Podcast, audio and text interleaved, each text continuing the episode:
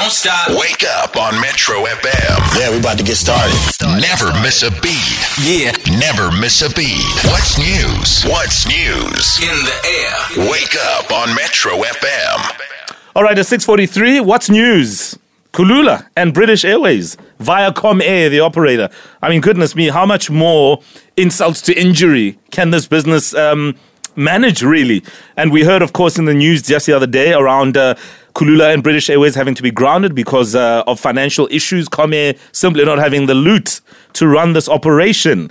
And if you consider that the suspension will reduce the airline capacity in no doubt one of Africa's most industrialized nations by 40%, kind of gives you a picture of the impact. So, what does this mean for the airliner and the industry at large? Is there something we need to know about the state of the airline industry? Well, aviation expert um, and uh, SA Flyer editor Guy Leitch joins us on the line. Good morning. Yeah, hi, good morning. Nice to be with you. Well, um, let's talk about it. How did Comair find itself where they've got no money?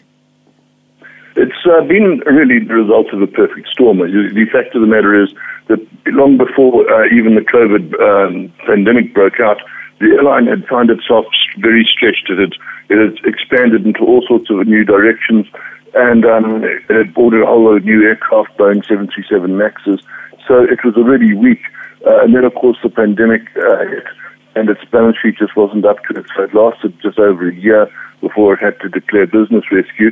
Of course, business rescue meant that it slashed its, uh, its staff count from 2,400 to 1,200. Um, and then it just sort of things got worse. Just when the airline industry was looking to recover, we had the Omicron variant, and mm. that really cut down a lot of uh, the British Airways feed from the UK. Mm. That really is, is the backbone of, of British Airways Comair locally. And um, and uh, even in in uh, January this year, the airline was saying, "Look, we're gonna we, we don't have enough money. We're we're going to need more money. We're going to need more funding." Mm. And the deadline was the 31st of this month. Uh, of course, the CAA grounding due to maintenance concerns or maintenance compliance concerns, yeah. they helped nothing at all. Yeah. Um, it further, further knocked 100 million rand in, hold into the into the accounts, and um, so now the airline has run out of money, and it's an absolute shocker mm. because the airline has had plenty of time to be able to find the money and hasn't, mm. which makes one really wonder whether it's going to be able to find the money at all. Mm. Guys, speaking about time, it's Lindy here. Would there have been a way to minimize the inconvenience on passengers? Because surely there should have been some time to let your passengers know ahead of time that, uh, you know, your, your flights will have to be cancelled because we just don't have money to fly. It just seems really abrupt and a huge inconvenience. Uh, you're absolutely correct. And what really, as, as you said in the introduction, um, makes or adds insult to injury is that just on the 31st of, the, of, of, May, two days ago, they were having a major winter warmer sale. so they were selling, um, just selling uh, tickets at an enormous discount mm. and, and, sucking people in. So the airline really does seem to have behaved very badly in this regard. Yeah. I mean, I, I have to ask, just in terms of, I mean, first of all, it, it can't be a good thing that you have two airlines uh, really suffering in this manner. Is there a way, um, a reflection on the aviation industry in South Africa? Is there something to be said there, or is it just an isolated case where a particular business was just not really operating the way it should? No, there's nothing wrong with the aviation industry in South Africa except to the extent that the government pours billions of rand, 50 billion at last count, into the state-owned airlines, into SAA. That's what's wrong with it. But from, the, from the private operator's point of view, that it's, the fittest will survive.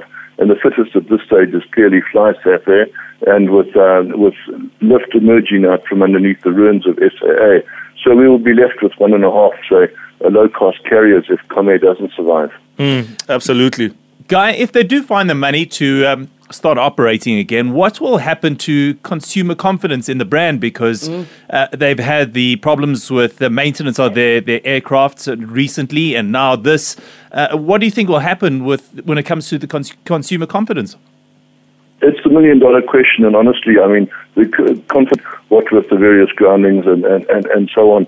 Um, and people would rather, you know, the only differentiator is price at the end of the day. Mm. So people would rather uh, choose another airline, even if it's just fractionally more more expensive, if mm. they know if they're confident that the airline's going to fly, rather than just leave them in the lurch as Comair has done. Yeah, absolutely. Guy Leitch, thank you so much for your time. Aviation expert and SA Flyer editor. yeah, share your stories with us. If you booked on Kulula or BA and you discovered at the 11th hour that the flight is no longer going to happen, mm. what did you end up doing? What are your experiences? Mm-hmm. What was the uh, talk of refund? Did you get a refund? Mm. You know, were the airlines forthcoming with that sort of information? How did you manage to get through all of that disaster? 071 585 6157. Don't, stop. Wake up on Metro FM. Yeah, we about to get started. Never miss a beat. Yeah. Never miss a beat. What's news? What's news? In the air. Wake up on Metro FM.